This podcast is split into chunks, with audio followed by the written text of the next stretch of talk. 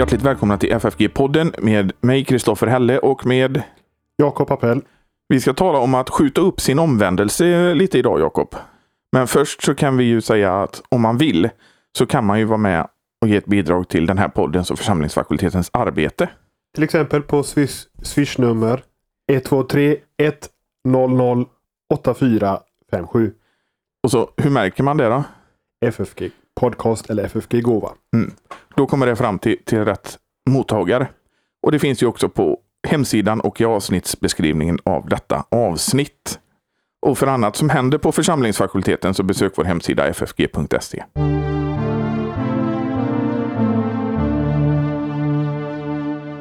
Ja, omvändelse, skjuta upp sin omvändelse så är vårt ämne idag. Och omvändelse det är ju det här att när Gud vänder en människa bort från synden, döden och djävulen och mot Jesus.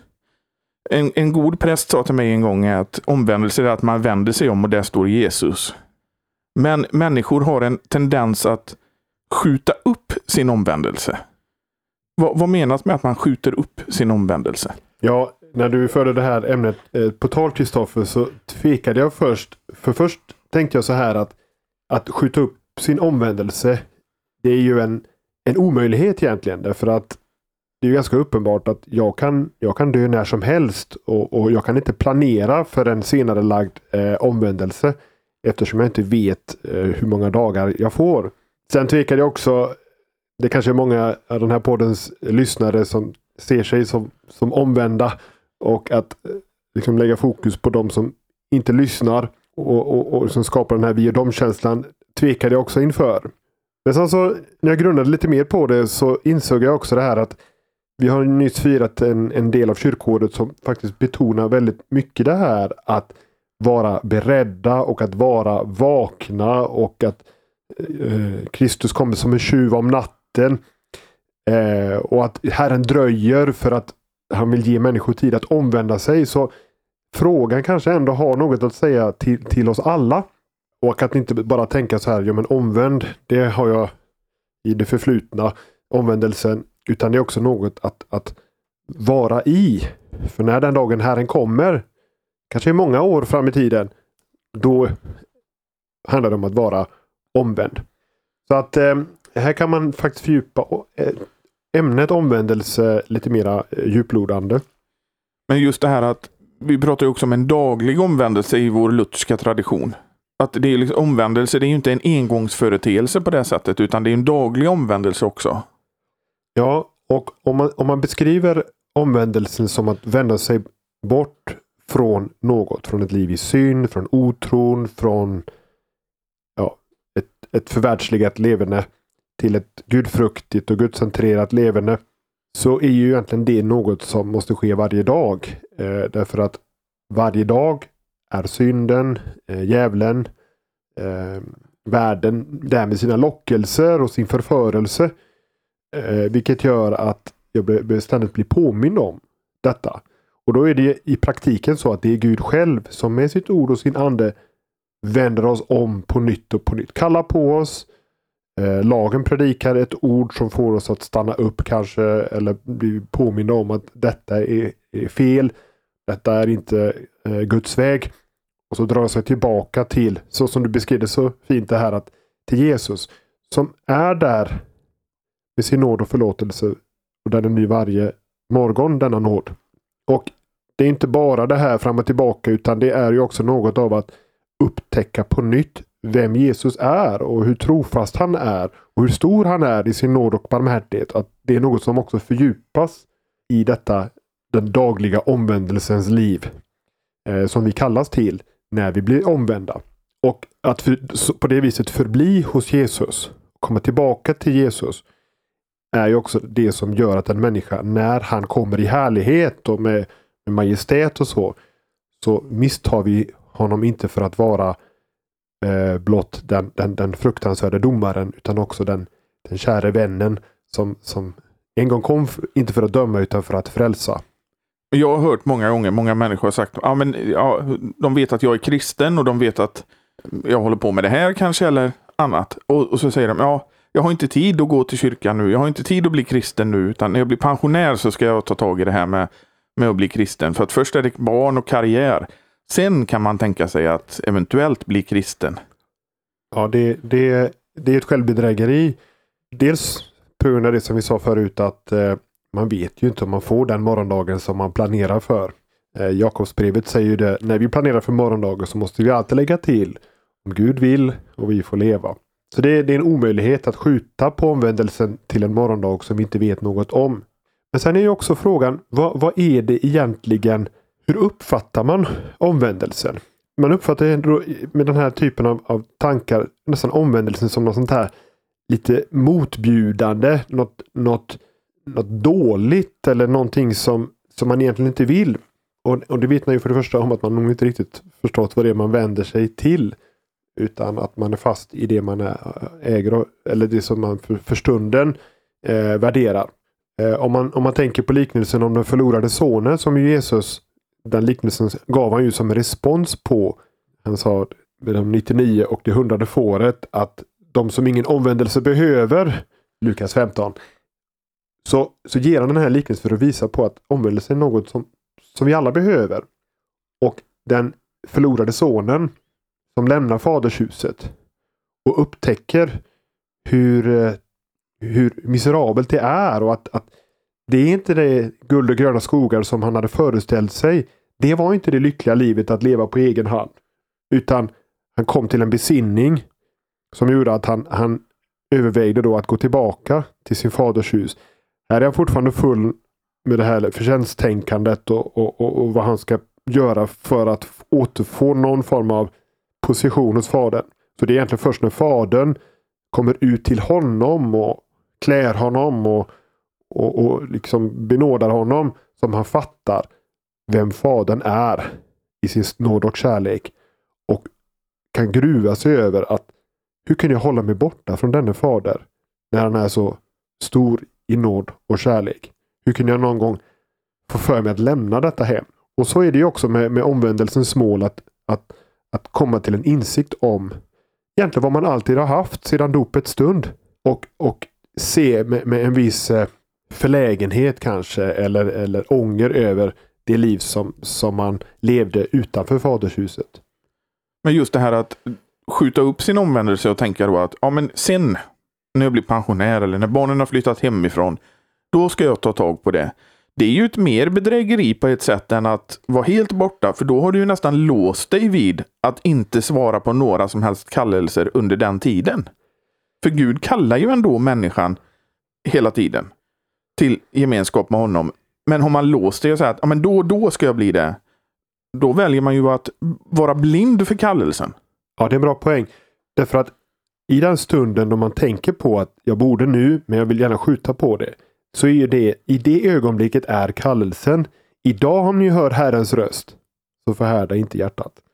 För det är ingenting som garanterar att jag i övermorgon ska ha samma tanke. Eller, eller vara uppfylld av samma tvehågsenhet. Det kanske ser ut att jag tänker inte alls på den här kallelsen. Så att det är ju de, dessa gyllene tillfällen när Gud kallar på ett sådant sätt så att jag, jag har den framför mig så att säga. Idag om ni hör Herrens röst den här angelägenheten om att det är nu det sker. Det är nu det, kallelsen är. Så att jag inte skjuter upp på den. För jag vet till slut inte om kallelsen kommer vara där imorgon. Så att jag så att säga överväger den. Nej, för det är ju liksom att låsa fast sig som människan kan göra. Att tänka att nej men jag, jag vill inte, eh, för den som är helt borta. Där kan ju Gud gripa in och säga, men det är ju, men hur ska vi tänka kring olyckor och, och, och eh, sådant som drabbar oss här i världen? Och det är ju för de oomvända så är det ju till att de ska komma till tro och omvändelse. Visst. Eh, Boyarts eh, vid ett tillfälle talar om lidandet. Å ena sidan kan vi ju tänka om lidandet som, som kan drabba en människa. Eh, en oomvänd kan vi tänka på då. Att det kan vara det där som får en människa att, att, att skakas om och vakna upp och faktiskt göra allvar på den där kallelsen. Det blev inte det liv som jag tänkte ändå och, och så på något sätt så, så dras man in. Och det är en Guds nåd också i det. Att det kan väcka mig till en sån besinning att jag faktiskt tar, gör allvar på kallelsen. Men det jag skulle säga med, med Bojac här att i Petrusbrevet står det ju så att Herren dröjer med att komma därför att han vill ge människorna tid till att omvända sig. under tiden för Guds långmodighet. Och Eh, eh, i Petrusbrevet, det är ju en, i en kontext där människor lider och, och har förföljelse och svårigheter och man undrar, kan inte Herren komma nu? För det är ett sånt svårt liv i Kristi efterföljd. Men då motiveras lidandet så tillvida med Guds långmodighet. Han vill ännu ge tid till omvändelse för andra. Så Många gånger då får vi uppleva något av det här lidandet och förföljelsen såsom kristna för Guds tålmodighets skull med de som man ännu vill kalla till sig. Och det, det är ju, då, då, då kan man också se något positivt i det här med, med lidandet. Att, att detta sker också för andras skull. Att de ska vända om. Men sen finns det ju de som blir utsatta för lidandet som säger det kan inte finnas någon gud för att jag får lida så här. Ja, och det är ju så. Det som inte förbittrar förbättrar. Eller tvärtom då. Tyvärr, man, man misstar lidandet för ett, ett avståndstagande från Gud. När det i själva verket är ett, ett verk där han drar en människa till sig. Först då en slags uppvaknande. Men också sen att det finns saker som, som är värre än andra. Jesus säger ju så äh, angående detta när Siloas torn föll över några och, och Pilatus som hade mördat några oskyldiga. Att, att om inte ni omvänder er, eller omvänder ni så att inget värre händer för er. Så att det värsta som kan hända är ju inte en, en lidande eller en katastrof eller ens att man dör. Utan att man faktiskt är skild från Gud som är det eviga livets källa och givare. Men sen är det ju så att om du, väntar, om du, blir, du blir kallad och det, det går längre och längre så blir det ju svårare för människan att svara ja på kallelsen och att bli omvänd. Ja, det är något av det där med, med, med förhärdelsens problematik. Att, att, att man blir mer dövörad. Samvetet blir mera okänsligt. Och det, det finns en fara i det, utan tvekan. Jag, jag bär fortfarande på den där övertygelsen om att, att Gud kan, kan i sin stora nåd och sin barmhärtighet ruska om även en rätt så förhärdad person. En kall och likgiltig människa. Men, men för den som står inför kallelsen så är det ju verkligen ett allvarsord. Idag, om du hör rösten, så förhärdar den inte. För det, det finns en, en, en, fara i det. Men våra andliga fäder brukar ju påpeka att det är i ungdomsåren som det är lättast att bli omvänd. Och det blir värre och värre ju längre tiden går. Visst, man är, man är i ungdomsåren mottaglig på, och formbar på ett sätt. Samtidigt som man kanske har något av den förlorade sonens ungdomlighet. man vill ut och se världen och, och allt det där. Samtidigt som det kan finnas människor som har blivit lite äldre. Eh, och vi kan tänka på lite äldre personer i vår tid. Som tänker tillbaka på en tid när det var annorlunda i vårt land. Om kyrkan. Och att man börjar sakna något av det som har gått förlorat. Alltså att man får en kallelse på ålderns höst till så att säga fädernas tro. Det som man en gång hade en erfarenhet av som unga och som nu ligger lite starkare därför att man på något sätt man, man, man gjort sitt uppror mot fäderna, lämnat tron och så känner man att men det blev inte jättebra ändå. Och då kan det bli en sån här kallelse mot, mot livets slut. Så det, det, det finns ju sådana exempel också. Men det kan ju vara så att man har tagit en paus. Kan man, man har aldrig liksom lämnat, man har identifierat sig så som kristen fast man inte har gått i kyrkan och så. Men då, det är ju inte en sann kristendom, en sann omvändelse. Men eh, att den är ju den som ändå inte identifierat sig som kristen och varit öppen för det. Så är det ju självklart lättare att på ålderns höst bli omvänd än någon som har tagit avstånd. Jo, alltså lättare och lättare. På, så, på sätt och vis får man nog säga så här att, att det är ett, ett, ett mysterium hur, hur och, och varför en människa blir omvänd. Eh, och omvändelsen är helt och hållet ett andens verk. Man kan tänka på det på lite olika sätt att en människa som har kanske vuxit upp i ett kristet hem har ju fått med sig kunskapen så att man vet någonstans hur det borde vara. Eh, och det är inte alla människor idag som har vuxit upp med det. Och om de så här lite på, på ålderns höst då kan det vara en längre resa för att man, man har ingen riktig uppfattning om vad en kristen tro är. Man har ingen målbild för det. Och så kan det bli ett längre famlande och man, man söker lite olika religiösa uttryck.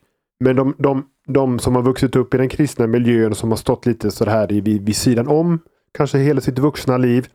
Om denna kallelse upplevelse kommer till dem på ålderns höst så har man oftast mer redskap därför att man vet hur fäderna sa. Och då var ju det här att bruka Guds ord och att bedja. Och då kan ju den gamla katekeskunskapen fyllas med ett liv för dem såklart. Så att den gamla själavården kan faktiskt vara nog så relevant när man väl börjar att bli, bli allvarlig i sin, i sin frälsningssak. Men sen tänker jag på att om man har vuxit upp i en kristen familj så kan det ju finnas kristna förebilder också som man kan se tillbaka på. Ja. Som har vittnat om tron. Ja, jo, jag, jag har stött på några sådana exempel. Någon som, som uttryckte sin, sin moders avsomnande och död och såg tron. Varmed hon mötte evigheten och, och, och, tog sådant intryck av det att, att det blev början på en, på en, på en omvändelse och ett liv tillbaka till kyrkan. Kunskaperna fattades inte men det blev ett, ett, ett, ett uppvaknande som också då ledde tillbaka in i kyrkans liv. Jo, men det finns ju många exempel på kristna personer som har vittnat med sin person. Som gör att folk eh, ser att men eh, det ser ut att vara en lycklig person i, i, i det hänseendet och en sån vill jag vara. Ja, å ena sidan så kanske det är så här att man å ena sidan, det står i Jeremia bok att Guds folk har gjort sig skyldiga, eller Israels folk har gjort sig skyldiga till en dubbel synd. De har övergett källan med det levande vattnet och håller sig med usla brunnar som inte ger vatten. Och då kan det vara så här att först måste man pröva den usla eh, källan ett tag. Njuta av livets goda så att säga. Eh, och, och, och, pröva sina vingar. Och sen upptäcka att det är något lite ytligt över det hela. Det är något flyktigt, något tillfälligt. Och så märker man att det som är mera bestående, det har man inte. Och så kan det vara någon, någon from moder eller mormor eller någon kristen i ens närhet som har något av det där. Skatten i himlen eller, eller andra värderingar som gör att, att man fattar här, här finns något mera rotat, något, något djupt som kan bli en början på, en, eh, på, på något annat. Och det, Vi ska komma ihåg det här att kristna, vår kallelse i världen är ju väldigt viktig. För hur svårt är det inte för en människa som vaknar upp och inser att livet är större och högre än bara leva för, för förströelse och njutning och, och nöjen och så. Vakna upp. Vad ska jag göra nu? Kan, kan någon ge mig undervisning? Kan någon vägleda mig? Var ska jag börja? Ska jag testa New Hur mycket? Alltså, det är, en, det är en kallelse för oss att inte vara långt borta från människorna. Den dagen Gud kallar på dem. Så att de kan få denna vägledning ända in i kyrkans liv. Så att de inte behöver eh, springa sig alldeles trötta på den vad ska vi säga, religiösa julmarknadens ändlösa ut, utbud. För, det, för det, det kan verkligen göra en människa helt, helt eh, förlorad. Men just det här med att söka sig ut i världen så är det ju en sak jag tänker på. Du vet amish-folket i USA. De lever ju helt avskärmade från andra människor. De har ingen elektricitet, inga moderniteter på något sätt, utan de lever som om det vore 16-1700-tal. De har ju liksom låst sig fast vid en tid i, i tiden och så säger de att så ska det vara. Men de har ju någonting som här att de som är eh, amish, de får gå ut ett år och se på världen. Men eftersom de har varit så isolerade så de, många av dem faller ju bort och råkar väldigt illa ut. Just för att de aldrig har stött på någonting annat. Det där är den gyllene medelvägen, men att leva i världen men inte av världen. Att å ena sidan vara försiktig med världens förförelse och lockelser och, och synd. Å andra sidan få Guds andes hjälp till, till en, en djup och rotad tro som kan genomskåda något av, av bländverket i den här världen. Att, att inte lockas av det. Så att jag kan se på, på, på, på världens synder och förförelse men inte liksom genast falla i det. Det kan ju ofta vara, vara så när man är ung och man tänker att och det där ser så lockande och så trevligt ut. Men så kan man med tiden i helgelsens verk genomskåda det där och inte bli riktigt lika dragen till det. Och då kan man också vara för människor och med människor i miljöer som har sina lockelser. Men på något sätt så har, har jag fått den hjälpen till att inte eh, dras med i det. Men det här är lite grannlaga här. Man kan inte vara naiv och, och liksom kasta ut eh, ungdomen i, i vad som helst. Men man kan heller inte sätta upp så höga staket så att man egentligen aldrig har sett något utanför den, den trygga världen. För då blir man begränsad i sitt vittnesbörd och i sin, i sin kontakt med människor som kanske en dag behöver ens andliga insikter och vägledning. Jag brukar ta det som ett exempel, säkert någon lyssnare har hört eh, att jag har sagt innan, men att Schartau i Själavårdsbrev rekommenderar att ja, du får gärna gå på den här tillställningen och stå långt bak och njuta av den fina musiken. Men kanske inte ge sig in i dansen och, och, och sådana saker. Och till och med efter det så ger han ett eget exempel att en gång när han var på spektakel i Köpenhamn så, han, ah, så, så nära att falla från Herran har han aldrig varit själv. Och det kan ju vara någonting som det som du säger att man kan ändå gå och njuta av den fina musiken. Man, man behöver inte delta i det som är fel. Nej, det är något av det här att leva i världen men inte av den. Tyvärr är det väl sådär att vår, vår gamla natur. Vi kan inte lita på vår egen ståndaktighet och vår egen, alltså högmod går före fall. Och, och ibland är det så att man, man måste av den bittra erfarenheten av att ha fallit i synd. Det är först då som det riktigt biter varningen för, för det. Så att låt oss säga att jag har fallit in i ett, i ett alkoholmissbruk till exempel. Det är först när jag kommer ur det som jag på allvar ser faran med det och, och, och får en, en respekt för, för frestelsen med det. Man önskar ju att vi inte skulle behöva gå den vägen med alla andra tänkbara frestelser här i världen. Men ibland är det först med den bittra erfarenheten som vi lär oss att vara försiktiga och vaksamma. Jo, men det är också det här att om du avskärmar dig helt från världen, så, så om du möter den en gång sen, så har du inget försvar. Nej, precis. Ja, men vi, vi återigen, vi får, eh, vi får, vi får gå, och det är återigen den heliga andes verk i den dagliga omvändelsen att varje dag för varje dag ställs vi inför frestelser och, för världen. Och den ena dagen är inte den andra lik. Vi kan ju inte på det viset skydda oss från frestelser och tänka att här är frestelsen. För då är så att säga min egen isolation den stora frestelsen. Helt plötsligt så kan jag frestas till självrättfärdigheten här. Jag är ren. Jag, jag, jag behöver ingenting. Jag håller mig borta från synden. Så att jag inbillar mig att jag i princip är syndfri. Och den frestelsen är ju nästan värre. Så själv, självrättfärdighetens frestelse. Som också har något av det lite självupptagna och inte, alltså något av nästan kärleken försvinner med det. Därför att jag har inte angelägenheten om mina människors, medmänniskors bästa. Därför att jag är uppfylld av att själv hålla mig ren så att säga. Det är vad fäderna skulle kalla för andlig blindhet. Ja, precis. Eh, och man kan väl uttrycka det så här att den gamla människan har två dragningskrafter åtminstone. Ja. Och, och en är ju det här det, det, det laglösa att, att liksom hänge sig åt köttets lustar och allt sånt där. Men det andra är eh, lagiskheten, att börja bygga på att inte vara som alla andra, att, att hålla sig borta från frestelsen och så blir det någon egen förtjänst i det där. Att, att man är inte som andra syndare. Och, och men istället för att förenas kring Kristus? Ja, det är ju det. Och Kristus är syndares vän. Han slår sig ner publikaner och syndare och äter med dem.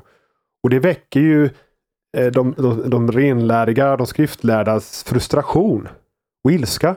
Ja, det var ju just som svar på det att han åt med syndare som han berättade liknelsen om det förlorade fåret och den förlorade sonen och myntet. För att visa på här att, att han, han skyr inte människorna i deras synder och i denna arma värld. Utan det är just genom att vara dem nära och visa på något högre och vara full av nåd och barmhärtighet som, som till slut kan föra en människa bort från detta arma som de förhoppningsvis då får upp ögonen för att det är inte värt det. Det, det, det är inte det här livet som, som jag är ämnad för. Och, och, och, och, så kan Jesus så att säga bli något, något annat för dem än, än det de var på, på innan. Så att Jesus är ju omvändelsens mål, inte i första hand att lämna ett, ett liv i synd och laster eller, eller frestelser utan att med sina synder och sina frestelser söka sig till Jesus som, som frälsare. Och han som är en, det står ju så i Hebreerbrevet, vi har inte en överste präst som inte kan ha medlidande med oss, för han blev frestad i allt som vi, men utan synd. Så det är till honom vi kommer. Med, vår, med våra syndar, synder, syndafördärv, våra fall, men också våra frestelser. För alla har vi särskilda områden där, där vi frestas mer eh, än annars. Och, och då, då, då är han den ständiga tillflykten för oss. Men sen finns det ju de som tycker att ja, Jesus kräver för mycket av mig. Jag kan inte eh, ge upp allting. Jag vill inte lämna kanske vissa synder eller vissa beteenden eller jag vill inte offra så mycket tid eh, som, som de tycker krävs. Det finns alltid liksom ursäkter att nej, men, eh, nej, det blir för mycket med det här med Jesus och det blir för mycket med kyrkan och det blir för mycket med bön och det blir för mycket med bibelläsning och jag vill inte sluta med det. Och, så antingen då finns det ju två diken där och det är att man struntar i det helt och hållet eller så skapar man en egen gud. Ja, just det. Och eh, men det här är ju eh, spot on på, på Jesus och den rike mannen. Ett fattas dig. Gå bort och sälj allt vad du äger. Kom sedan och följ mig. Och mannen gick bedrövad bort. För han ägde mycket. Det är ju ett, ett radikalt efterföljelsekrav. Sälja allt. Eh, är det inte alldeles orimligt? Men vi ska komma ihåg att detta är, är den svaga punkten för honom. Detta var det som, där var hans hjärta. Hans, hans skatt. Det betydde mer än något annat. Och då är Jesus radikal och kräver allt egentligen. Men det intressanta sen i diskussionen med lärjungarna som uppstår efter är ju att lärjungarna blir förskräckta och undrar vem kan då bli frälst? Om rika har det så här svårt att bli frälsta, vem kan då bli frälst? Och då är inte svaret jo men ni blir frälsta för ni är asketer eller ni har lämnat allt eller ni har försakat allt. Ni har verkligen lyft upp till dessa radikala kraven. Utan Jesus säger för människor är det omöjligt. Men för Gud är allting möjligt. Ja, det är därför jag är här. Mitt ibland. Inte för att döma världen, för den är dömd av sitt habegär och sin synd och sitt elände. Utan för att frälsa världen. Och den stora olyckan med den här rike mannen då som inte kunde släppa taget om sitt eget. Det var att han gick bort. Inte i första hand att han var en syndare utan att han gick bort. Jag är helt övertygad om, hade han bara stannat där och sagt till Jesus, ja du har rätt.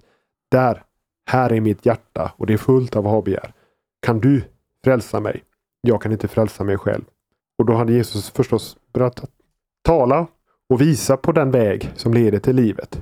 Eh, och därför så kunde också fäderna tala om detta om att förbli i Kristus. Inte bara komma en gång för frälsning utan att förbli där.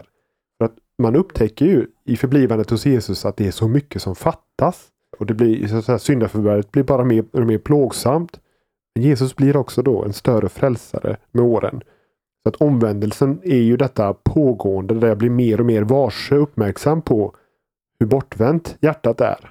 Men å andra sidan också att hjärtat vänds till honom som frälsare och försonare. Just det här med den rike mannen när Jesus ber honom att sälja allting.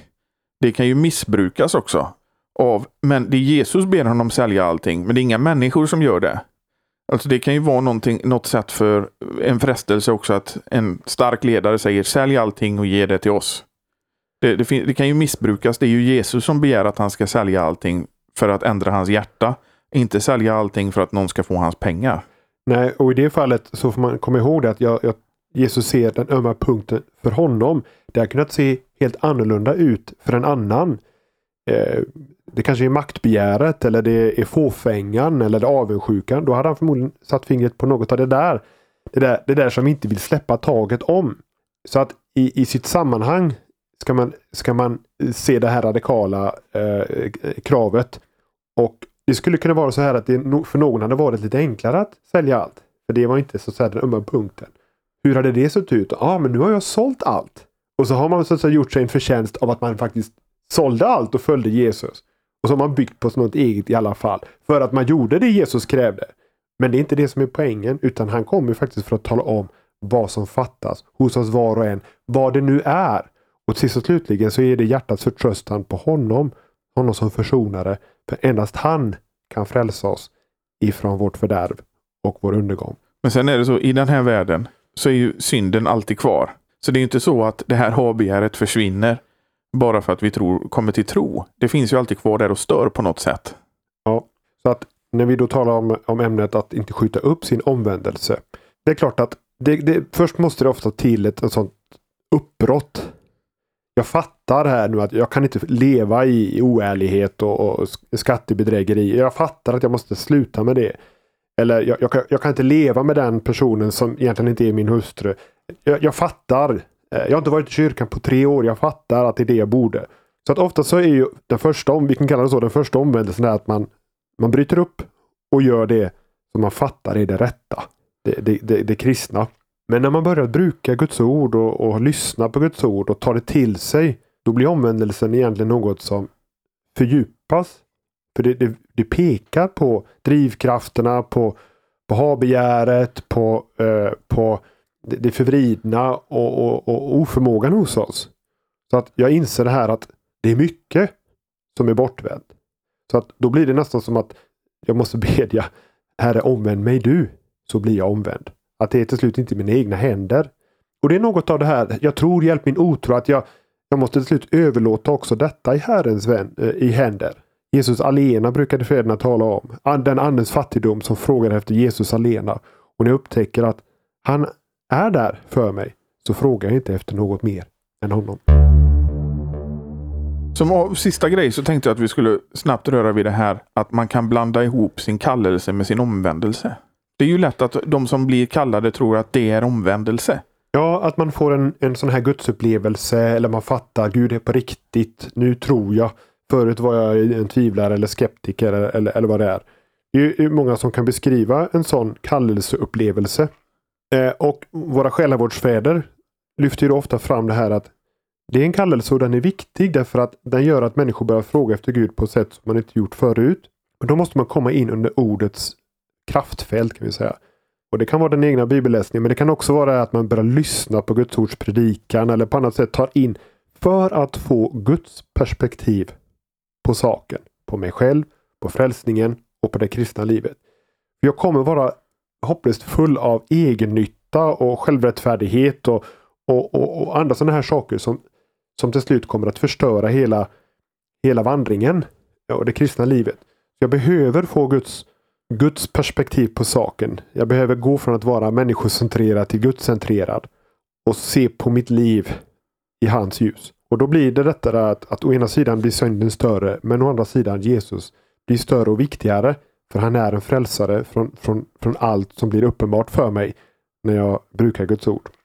Då kan jag i den, i den i det ordets bruk och i den kraftfältet som Guds ord visar mig på eh, upptäcka att, att när jag en gång kallades och kom in och blev en kristen, då var det väldigt mycket som fattades. Du vet den här eh, salmen Amazing Grace, så är det en vers som går så här. Eh, jag var blind men nu jag ser. Men den som kommer in i Guds ords bruk kan lägga till. Jag var blind men nu jag ser att jag är blind. Och då, vad blir den stora skillnaden? Jo, det är att då frågar jag efter själens ögonläkare. Ge mig min syn. Och då, då har omvändelsen en annan karaktär än när jag har mina ljuva känslor av att Gud är på riktigt och han är mäktig att göra underverk och så vidare. Våra andliga fäder, de säger att det är dumdristigt att skjuta upp sin omvändelse. Att inte bruka Guds ord och bedja. Ja, och det, på ett sätt är det väldigt enkelt samtidigt som många vittnar om, om hur svårt det är. Men, men, men, men dessa andliga fäder hade, de var ju också själasörjare. Så de hade ju också möjlighet att, att både lyssna på människor och höra på människor. Och kanske kan ändå det få vara till en uppmuntran till de som kanske står där och stampar och inte upplever att det, det leder någon vart och man aldrig kommer ur det här ambivalenta och tvehågsna. Att också samtala med en själasörjare, någon, någon kristen som, som kan ge vägledning. Hur brukar jag Guds ord? Hur kommer jag in i bönen? Jag, jag, jag har inte bett sedan jag var, var Gud som haver. Jag vet inte hur man gör. Och, och då, då, kan det behövas en, en medkristen som blir den där ledsagaren in i omvändelsens liv.